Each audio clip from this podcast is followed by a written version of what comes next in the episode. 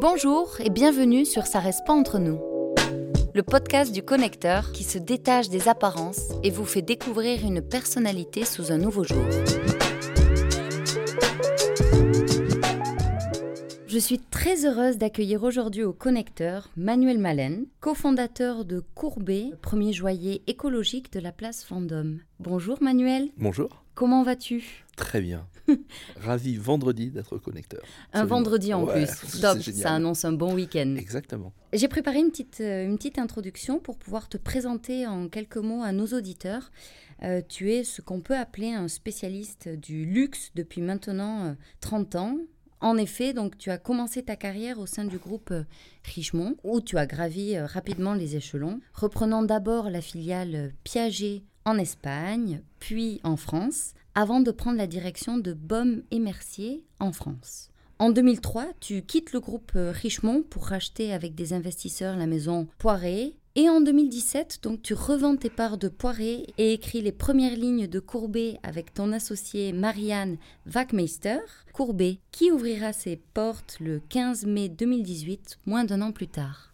Est-ce que cette introduction te paraît convenable, correcte? C'est un bon résumé de 30 ans, oui. pour commencer, je te propose de faire euh, connaissance avec euh, quelques questions. Ce sont des questions de la phase connexion.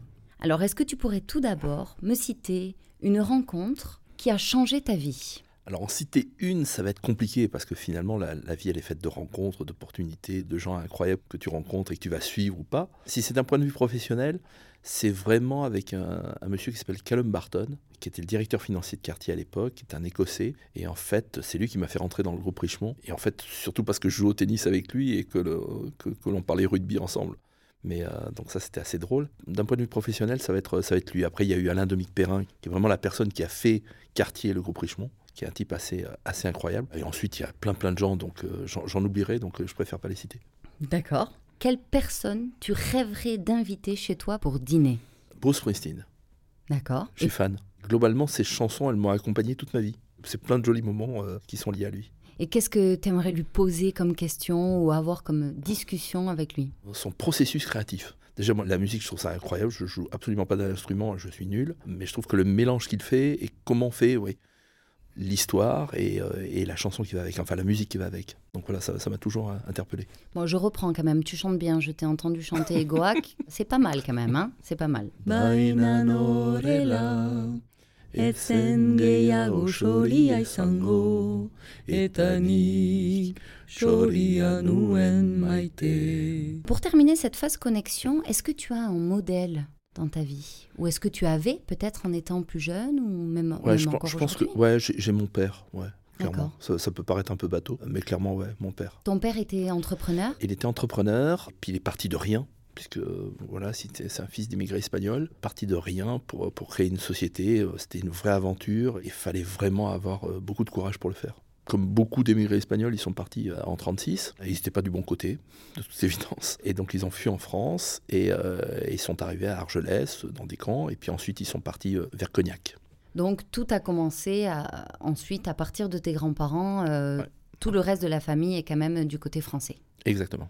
Tu parles espagnol Je parle espagnol. parce que tu as aussi travaillé chez Piaget à Madrid. Exactement. Et puis je, je- je comprends le catalan. euh, je le parle un tout petit peu, mais, mais voilà. Pour revenir un petit peu sur ton parcours euh, professionnel, est-ce que tu peux me parler donc de la maison euh, Courbet que tu as cofondée avec ton associé et pourquoi avoir fait ce choix de se lancer euh, sur cette entreprise L'idée avec Marianne, c'était de créer la première joaillerie écologique de la place Vendôme. Parce qu'il y y avait, quelque chose d'assez incroyable. J'ai découvert le diamant de laboratoire, j'imagine qu'on en parlera plus tard. Et en fait, on, nous, on utilise de l'or recyclé, qui vient de, de ce qu'on appelle les téléphones portables, les ordinateurs. On appelle ça les mini-urbaines. Je trouve que le nom est plutôt bien choisi. Donc, euh, à partir du moment où tu as de l'or recyclé d'un côté et des diamants de laboratoire de l'autre, c'est deux composantes de la joaillerie, on peut créer une marque écologique à partir de ça. Donc, voilà l'idée de base. Et puis ensuite, on voulait venir place Vendôme parce qu'on voulait un petit peu disrupter tout ça, euh, secouer un peu le cocotier. Et comment ça s'est passé justement cette euh, installation Place Vendôme? J'imagine que ça a fait un petit peu de bruit.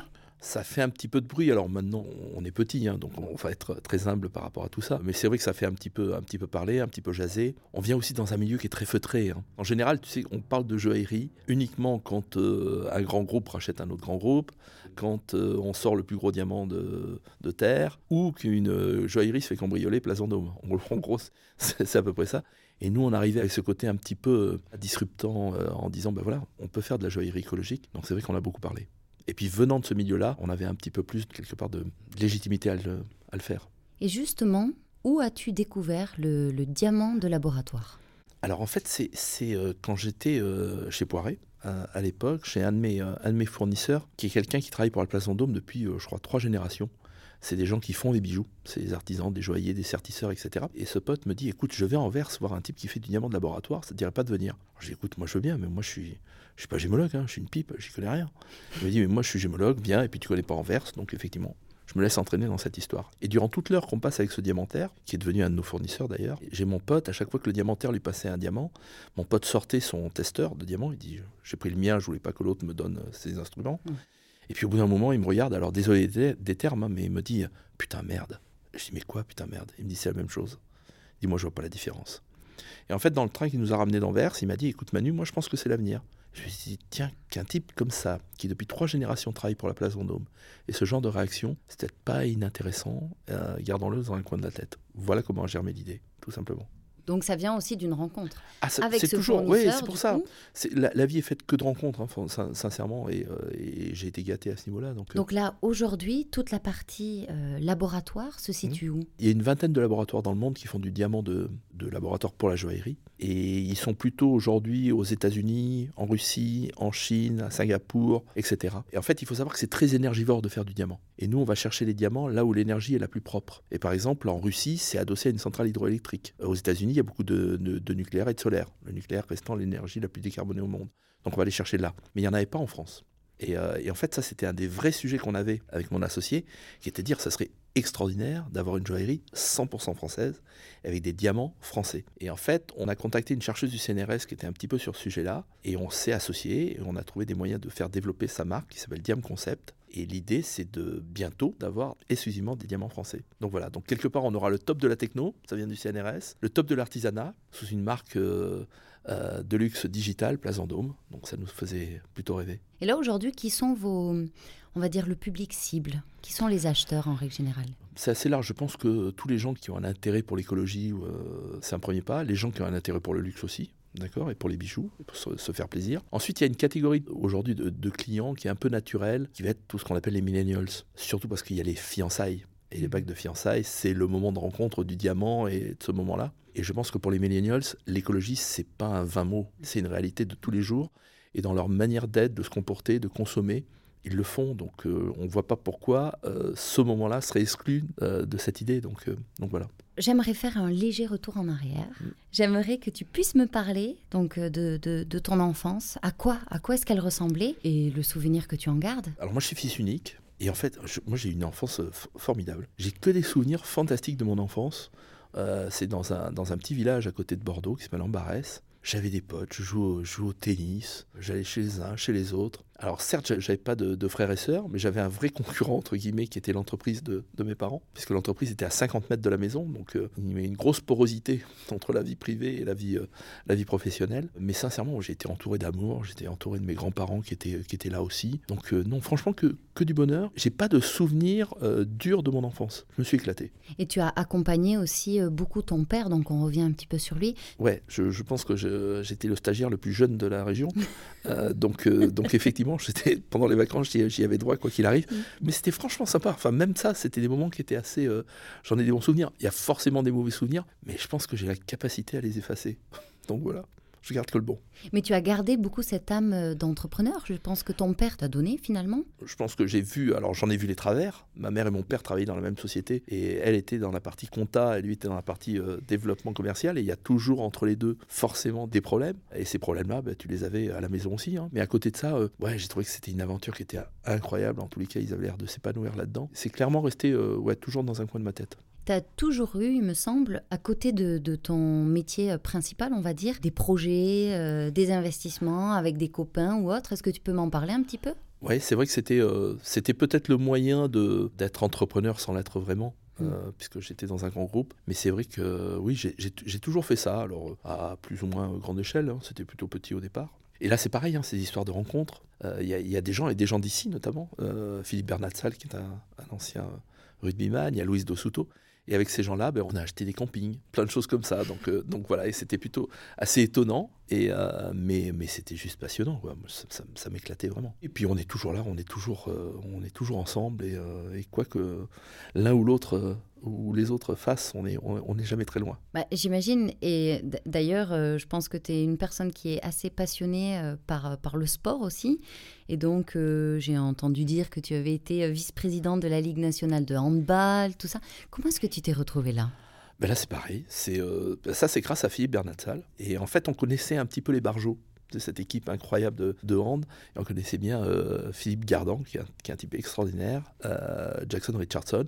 Et en fait, il y a un moment donné, le hand a vu l'évolution du rugby. Et ils ont peut-être cette réflexion de dire il faut peut-être qu'on fasse venir des gens de l'extérieur pour avoir du sang neuf. Et en fait, ils ont contacté Philippe Bernatsal et Philippe m'a contacté en me disant Est-ce que tu veux pas être vice-président? Si je suis président, euh, j'aimerais bien que tu viennes avec moi. Je dis mais Fantastique. Et moi, c'était aussi un moyen pour moi de rendre au sport, même si ce n'était pas mon sport, de rendre au sport tout ce qu'il m'avait donné. Donc là, j'ai été effectivement vice-président et c'était génial. C'était une période incroyable. à l'époque, je dirigeais et Mercier, mais euh, on a négocié les droits télé, on a géré euh, la gestion euh, de crise des paris. Des choses que j'aurais jamais pu faire, moi, dans mon, dans mon métier, évidemment. Une crise dans, dans l'horlogerie de ce style-là, il n'y en a pas. Et, mais en fait, c'est passionnant, c'est super intéressant. Et puis les gens du, du hand, c'est des gens qui sont passionnés, désintéressés, qui vivent pour leur sport. Et, euh, et même les joueurs, les entraîneurs, mais même les dirigeants, j'ai trouvé d'une ouverture d'esprit assez rare. Mais tu as été baigné quand même dans ça assez tôt. Tu as aussi eu l'occasion d'organiser un tournoi de golf qui t'a permis de rencontrer. Euh, et qui était ici. C'est ça que c'était fou parce qu'on revient toujours dans, dans, la région. Et oui, quand j'étais en école de commerce, on, on organisait une, un tournoi entre dirigeants et étudiants de golf et de tennis. Euh, et, en fait, c'est ici que tout, tout, a commencé, donc c'est pour ça que je suis ravi de revenir ici. Euh, c'est des très très bons souvenirs. Et oui, oui, et c'est comme ça. Et effectivement, un des dirigeants qui est venu, c'était Callum Barton, et on a joué au tennis. Et euh, comme je jouais au rugby à l'époque, et que lui était écossais, on a parlé rugby. Et puis après ce tournoi-là, on s'est revus. Et voilà, ça a commencé comme ça. Et de la pelote Est-ce que tu as déjà essayé la pelote basque? Oui, oui, bien sûr. J'y joue depuis, ça fait 15 ans que j'y joue tous les lundis à Paris. De la pala? Ouais, de la pala, ouais, ouais. Je joue, je, joue à, je joue la pelote depuis 15 ans. Et en fait, pareil, par, une rencontre avec quelqu'un qui s'appelle Michel Billac, qui est un type incroyable, euh, à Saint-Jean-de-Luz, euh, ben, ensemble, on a, euh, on a coproduit les premières images de pelote que tu vois sur Canal+. Ben, c'est nous qui avons initié tout ça. Et c'est lui qui ensuite l'a développé de manière incroyable. Mais voilà, j'étais, j'étais là à ce moment-là, donc j'ai trouvé ça fantastique. Et est-ce que tu n'as jamais pensé à faire quelque chose, c'est-à-dire ton métier principal, mais dans le domaine du sport Imaginez d'avoir euh, un, plan B comme ça Le sport doit rester juste un plaisir, ça doit rester un truc bénévole. Ça doit, voilà, ça doit pas être le, ça doit pas être la source de revenus. C'est comme quand tu vas au cinéma, j'ai aucune envie d'aller voir ce qui se passe derrière. là, j'avais juste, voilà, envie d'y contribuer Garder simplement cette notion de plaisir constamment. Et puis, puis, franchement, moi, je, par exemple, un match de hand, très souvent, ça se finit dans ce qu'on appelle le money time, les deux dernières minutes.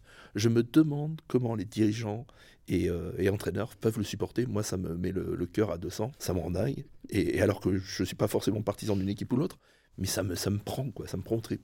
Tu as aussi organisé des tournois de, rugby chez Baume et Mercier, des, matchs, des, compétitions. Ouais, y avait, y avait, ça c'était assez, euh, c'était une époque incroyable. En fait, moi je suis arrivé quand Cartier a racheté Piaget Baume et Mercier, qui sont deux autres marques. Et donc je suis arrivé à ce moment-là et je suis arrivé en Suisse.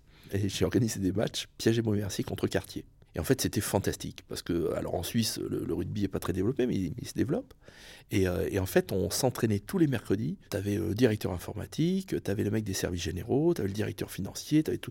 Et tous ces gens-là se côtoyaient, se tutoyaient. Allez, ensuite, euh, on, dînait tous les mercredis soirs ensemble. Ça faisait une ambiance incroyable. On allait jouer un match contre Quartier, alors Quartier France, Quartier Angleterre, etc. Le bon match de rugby, comme il faut. Et ensuite, la troisième mi-temps, et c'était euh, non, c'était une ambiance assez, euh, assez incroyable. Et pareil, c'est là où j'ai vraiment connu Alain Dominique Perrin, qui est aussi fan de, de rugby, et qui est venu nous voir et qui disait c'est génial. As-tu une, une, anecdote sportive croustillante à me partager? Oh, une anecdote. Ah, ah, oui, oui, oui. Ah, il y avait un truc extraordinaire. C'est un jour, j'ai la possibilité, on était en séminaire Beaumont-Mercier, et j'ai un coup de fil d'un pote qui me dit Écoute, j'ai trois places pour le quart de finale euh, France-Nouvelle-Zélande, au Pays de Galles, donc ça devait être en, je sais plus, 2007. je, je t'avoue, je connais plus la, date.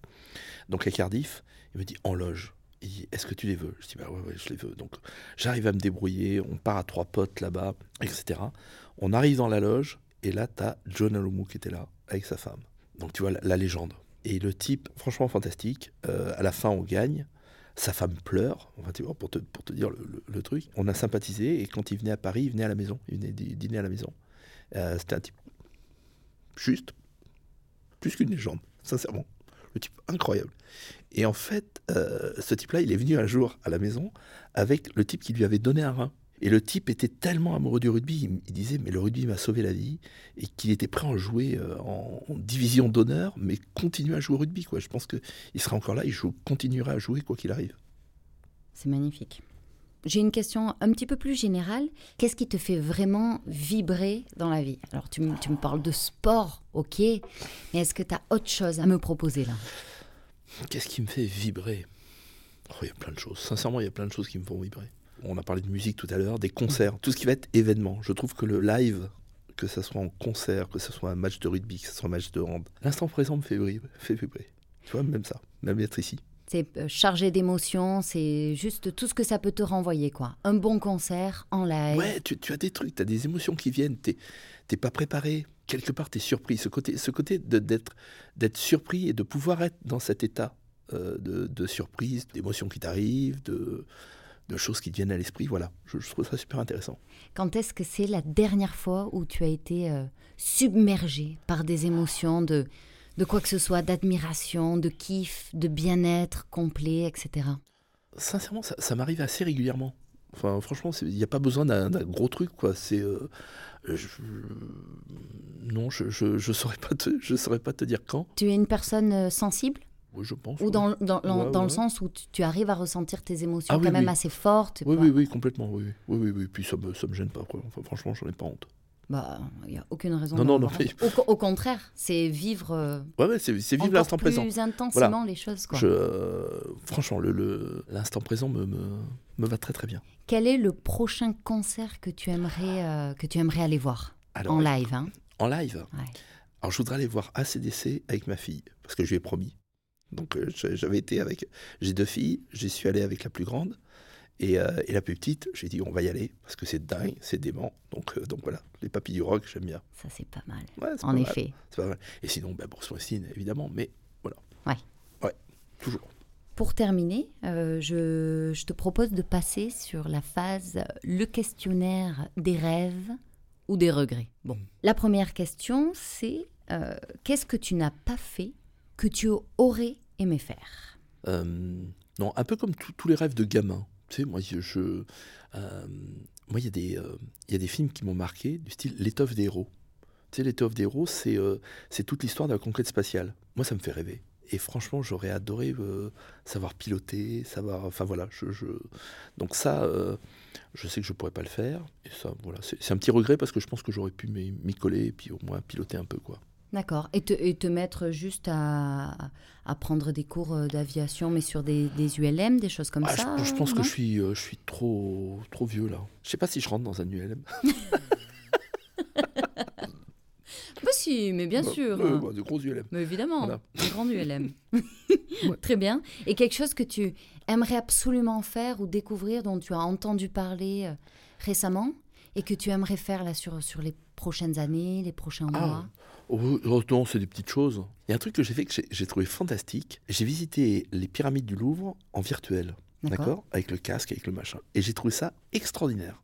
Franchement. Et là, je sais qu'il y a une visite de Notre-Dame en virtuel aussi. Et je trouve que c'est un moyen assez incroyable de se déplacer, de voyager, sans avoir besoin de se déplacer ou de voyager, ce qui peut être d'un point de vue écologique pas, pas, pas anodin. Mais par exemple, quand je suis sorti de cette visite de la pyramide, des, des pyramides, je me suis dit, mais j'ai pas besoin d'y aller. J'ai vu des choses incroyables, j'ai fait des choses incroyables que j'aurais jamais faites en étant sur place, et avec un rendu où, où, franchement, il y a un moment donné, t'as as le vertige, quoi. C'est assez incroyable. Et pourtant, tu sais que tu es dans une pièce, que tu ne risques rien. Mais, euh, ça.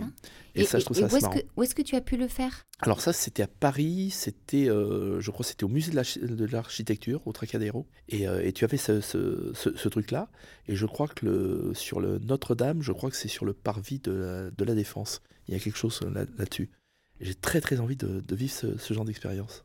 Ah, C'est super, en effet. Dernière question. Imaginons que tu n'aies aucune contrainte. Qu'est-ce que tu, tu aimerais faire? Aucune contrainte. J'aimerais être, euh, alors le, le- le terme, euh, ce qu'on appelle business angel. En gros, c'est aider des projets. Alors, c'est souvent des, des- des jeunes euh, que, que tu vas aider, qui ont des projets, qui ont des envies, qui ont des, des- des idées d'entreprise. Et c'est de leur faire partager, un, bah, s'il y a une réussite financière, c'est de pouvoir euh, les aider dans, dans, dans leurs projets et de les financer, Euh, mais deux aussi de les aider euh, par les conseils, les quelques conseils de, l'entrepreneur que je suis et ce que j'ai pu vivre. Les réseaux, pareil, de leur ouvrir un peu les portes du carnet d'adresses, parce que c'est pas anodin c'est souvent très compliqué.